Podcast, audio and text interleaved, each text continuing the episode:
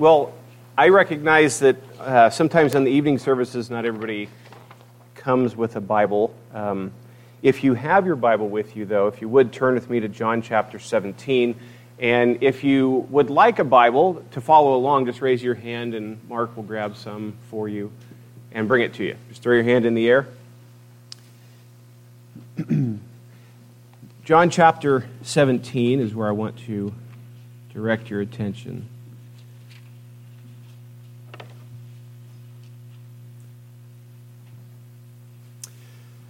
When Jesus had spoken these words, he lifted up his eyes to heaven and said, "Father, the hour has come. Glorify your Son, that the Son may glorify you, since you have given him authority over all flesh to give eternal life to all whom you have given him. And this is eternal life, that they know you, the only true God, and Jesus Christ, whom you have sent." I want to pray before we jump in. Our Father, Lord, as we're gathered here and considering Good Friday, and Lord, what what is being thought of and pondered and celebrated and pictured even as we come to your table this evening, Lord. God, there is nothing more important than what we are focusing on this evening. I recognize the gravity of that statement, but dear God, there, there is nothing that this world has that competes with this message and the glory attached to what we're seeing, what we are seeing has happened. And so, Father, heighten our senses this evening, not to be over familiar with this building or with this speaker or with communion or with one another's company. But, dear God, I pray that in a, in a special way you'd make us a little uneasy with the glory and majesty of the death of Jesus. So, Father, I pray that as we look at some portions of your holy word this evening, your Spirit would certainly be attached and would be stirring us for the glory of Christ. And, Father, for the better of your people, for the joy of your people, for the sincerity of their love for you, Lord, I pray and ask this in Jesus' precious name. Amen. I don't know about you, but I find it really interesting that at conversion, when I got saved, I knew a smidgen of what had happened, what had taken place. Somebody had explained the gospel to me as much as I could understand it in my at my very young age, so on and so forth. And then for the rest of my life, and this is what has my attention, for the rest of my life, it is kind of a research project to find out just what happened. What bought, who bought me? Who died? What, what's taken place inside of me that I can say before this church every Sunday morning to some level, one way or another, I was dead and now I'm alive. What what has happened that would change that? That would make me going the opposite direction of Jesus to in line with Christ. That I would want to follow him, that I would want to serve him.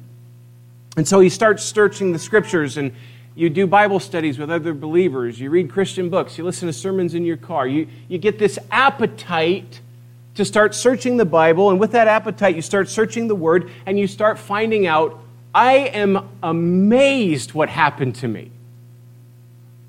And I use that on purpose, that terminology, what happened to me. God has worked on me, worked in me, brought me from death to life. Paul says that you who were dead, he made alive. And so it's kind of conversion, illumination, and eternal amazement.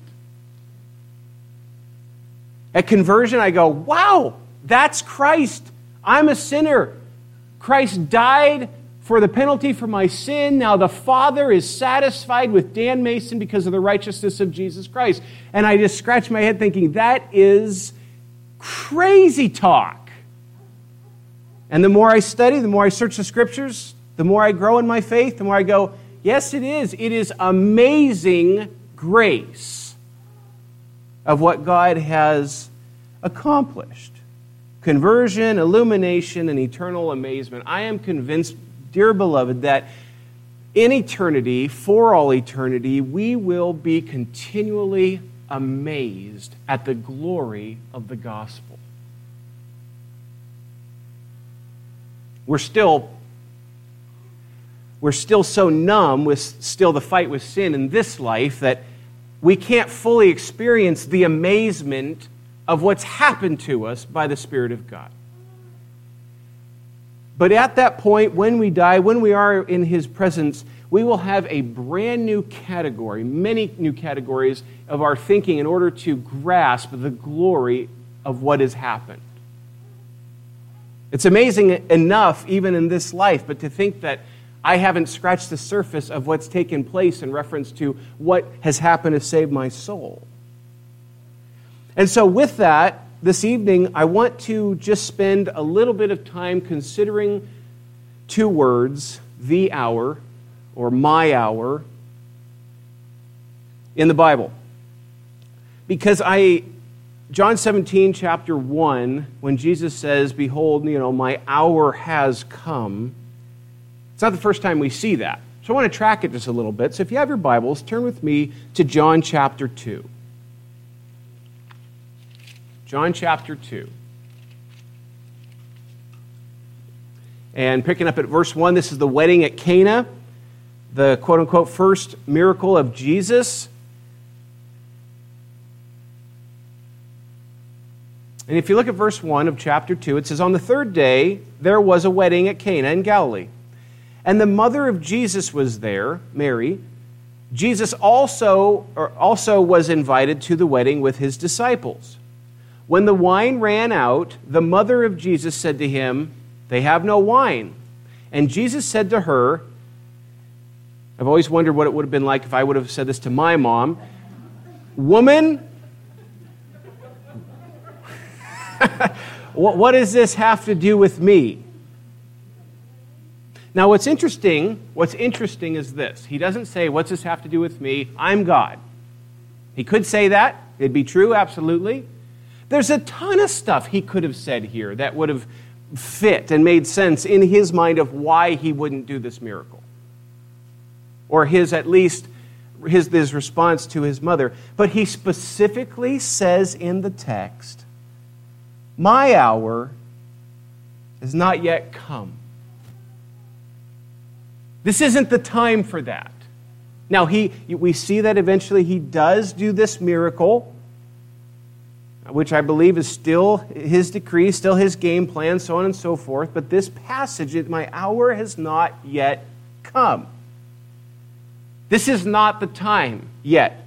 What that should tell us, guys, as we track through some of these other passages this evening, is that there's a divine timeline the Son of God is on here. Our brother Mitch, as he read from Isaiah fifty-three, as you read that, that is not written somewhere, some way in the ne- in the near future or far future, this may happen. Do you hear how specific the text is in Isaiah fifty-three about what will take place to this particular person? And as we see the, the life of Jesus Christ, the earthly ministry of Jesus Christ, there's a divine timeline where he is on point every single minute. Let me show you another, another statement that he makes. John seven, verse thirty. So just go a few, a few pages to your right. John chapter seven, verse thirty.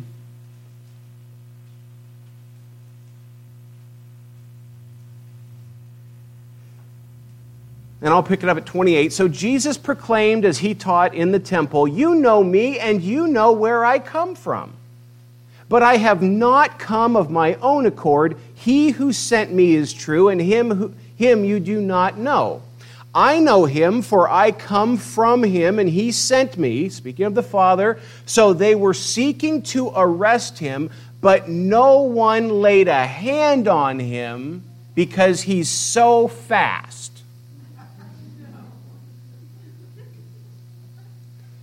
Because his hour had not yet come. You see, this is not just Christ saying, "I won't do a miracle because my hour's not yet come." This text says they couldn't arrest him because his hour had not yet come. Let me give you another one. John chapter eight, just the next chapter over, verse twenty. Pick it up at nineteen. "They said to him, therefore, 'Where is your Father?' Jesus answered, 'You know neither me nor my Father. If you knew me, you would know my Father also.' These words he spoke in the treasury as he taught in the temple, but no one arrested him because his hour had not yet come." Now go to John twelve. John chapter twelve.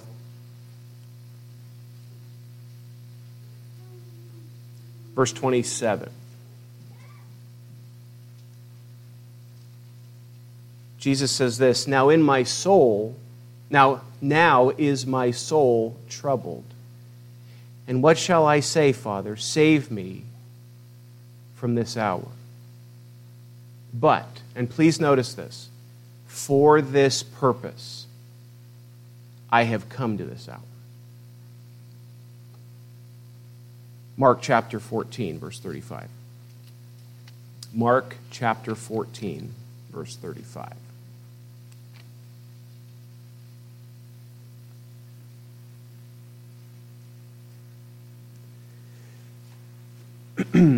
"And going a little farther, he fell on the ground and prayed that if it were possible, the hour might pass from him." Such an interesting text. I, I'm not going to get into it tonight, but just so fascinating as he comes to the Father on this subject, petitioning to remove this hour. And then John chapter thirteen. And again, if you don't have a Bible with you, I'm seeking to read these out loud. You can jot them down on a piece of paper. John chapter thirteen, verse one.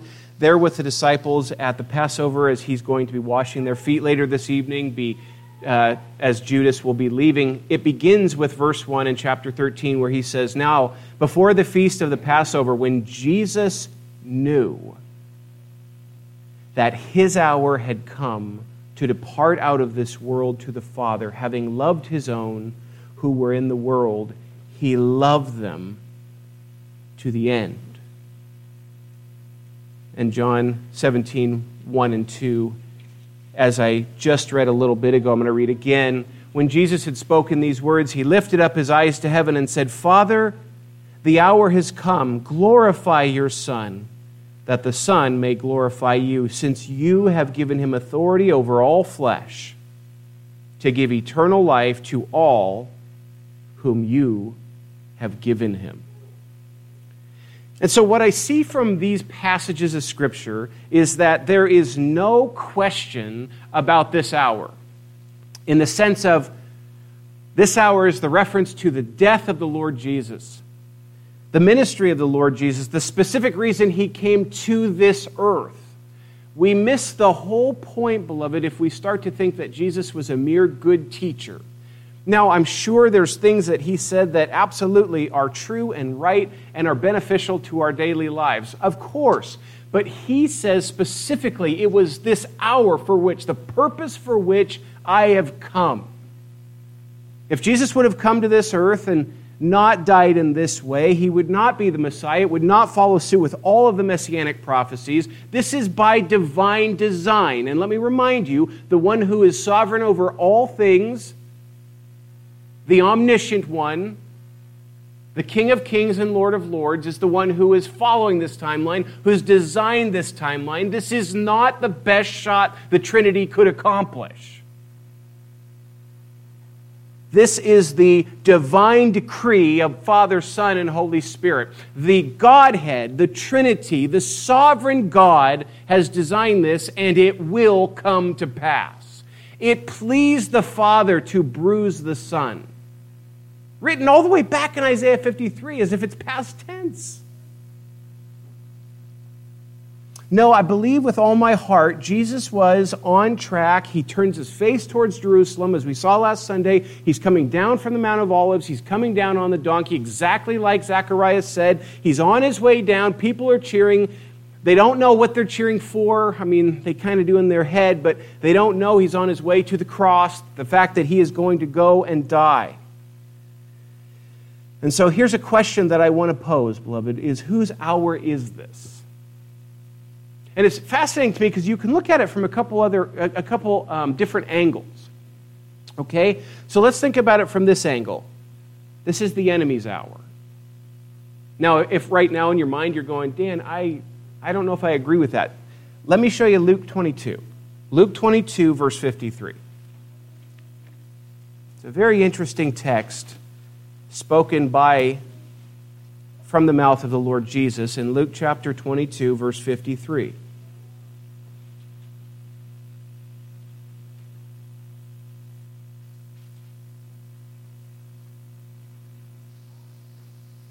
I'll start at fifty-two, just to give a little context. Then Jesus said to the chief priests and the officers of the temple and elders who had come out against him, "Have you come out as against a robber with swords and clubs? When I was with you day after day in the temple, you did not lay hands on me. But this is your hour and the power of darkness." So interesting to me that Jesus says this to the religious leaders of the day. This is your hour and the power of darkness. You are in league with the demons on this one. You are on Satan's team in your pursuit of me.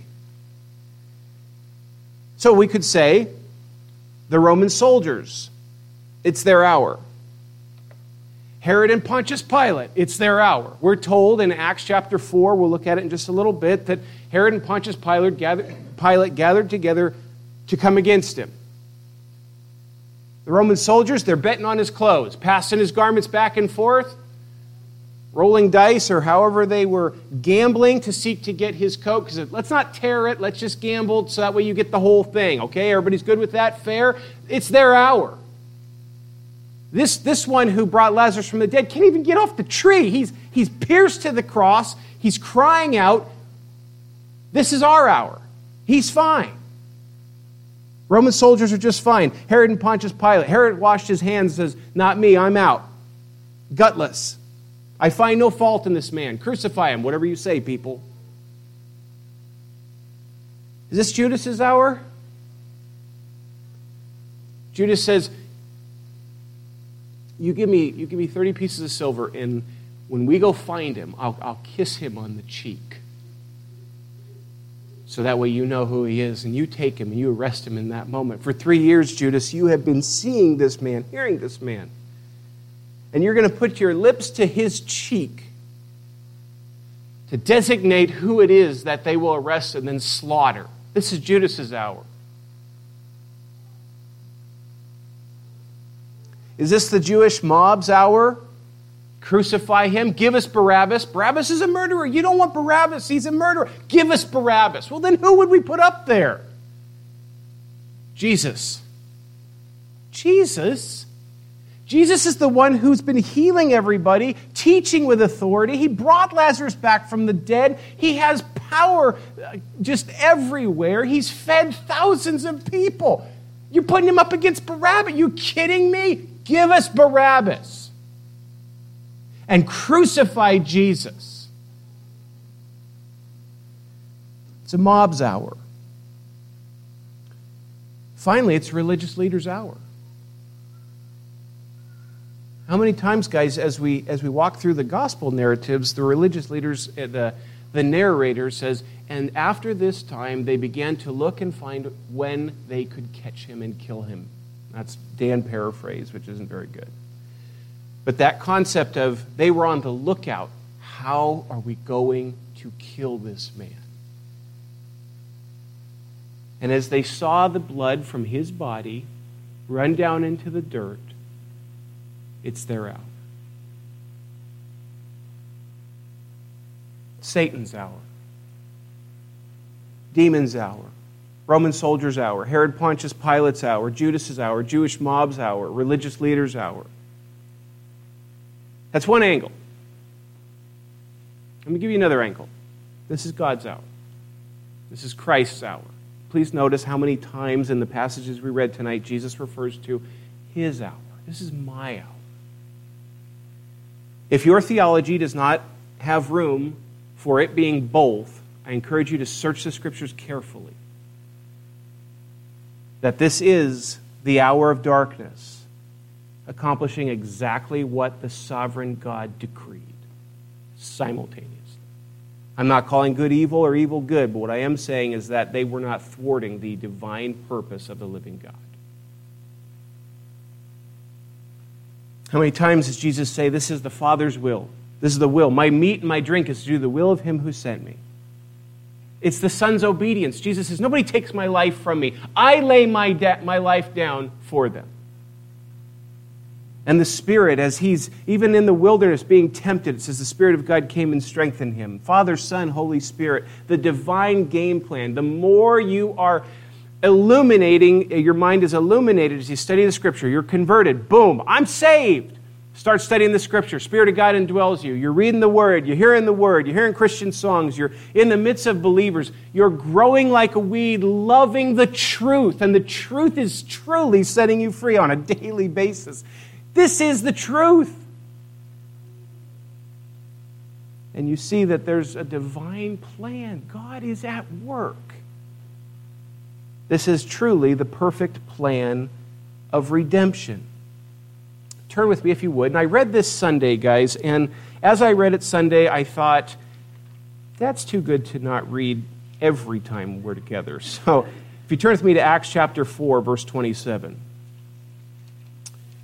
And it's fascinating how this passage mingles the two vantage points that I just brought to your attention. Acts chapter four, verse twenty-seven. For truly, in this city there were gathered together against your holy servant Jesus, whom you anointed, both Herod and Pontius Pilate, along with the Gentiles and peoples of Israel,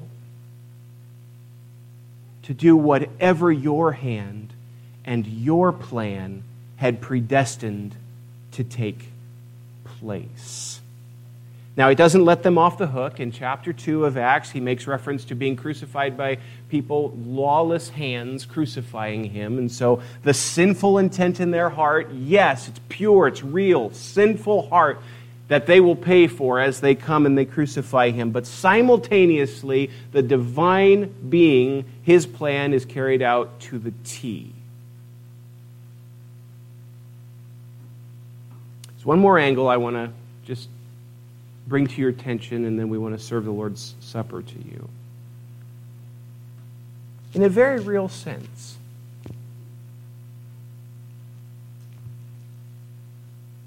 it's my hour. It's the enemy's hour. Yeah, they thought they were victorious. It's the Father's hour. It's the Son's hour, Spirit's hour, Almighty God, perfectly his hour. But beloved, at the exact same time, that's Dan Mason's hour. As the Son is crushed, he's crushed for my sake. This is why in Galatians two twenty, the Apostle Paul says, I have been crucified with Christ. I have union with the Son of God. When he was crucified on the cross, that's my hour. Was I there? No. Not in person, not at that point in human history, but theologically, that is the hour in which the Son of God paid the penalty for my sin. As he was crushed by the Father, as he was crushed by the sinful heart of man, he was also crushed because of the sin of some guy who grew up in Spokane, Washington, and has sinned and is hell-bound apart from that hour.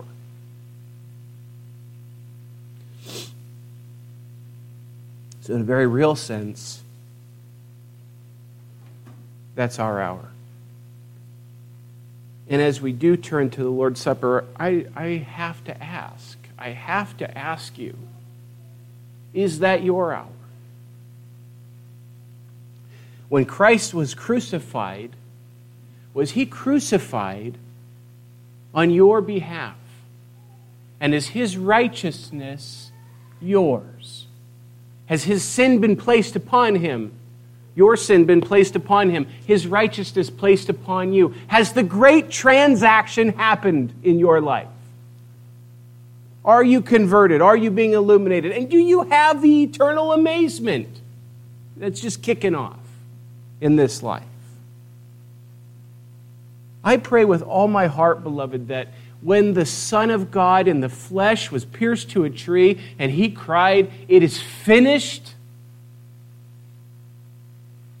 that that hour means everything to you.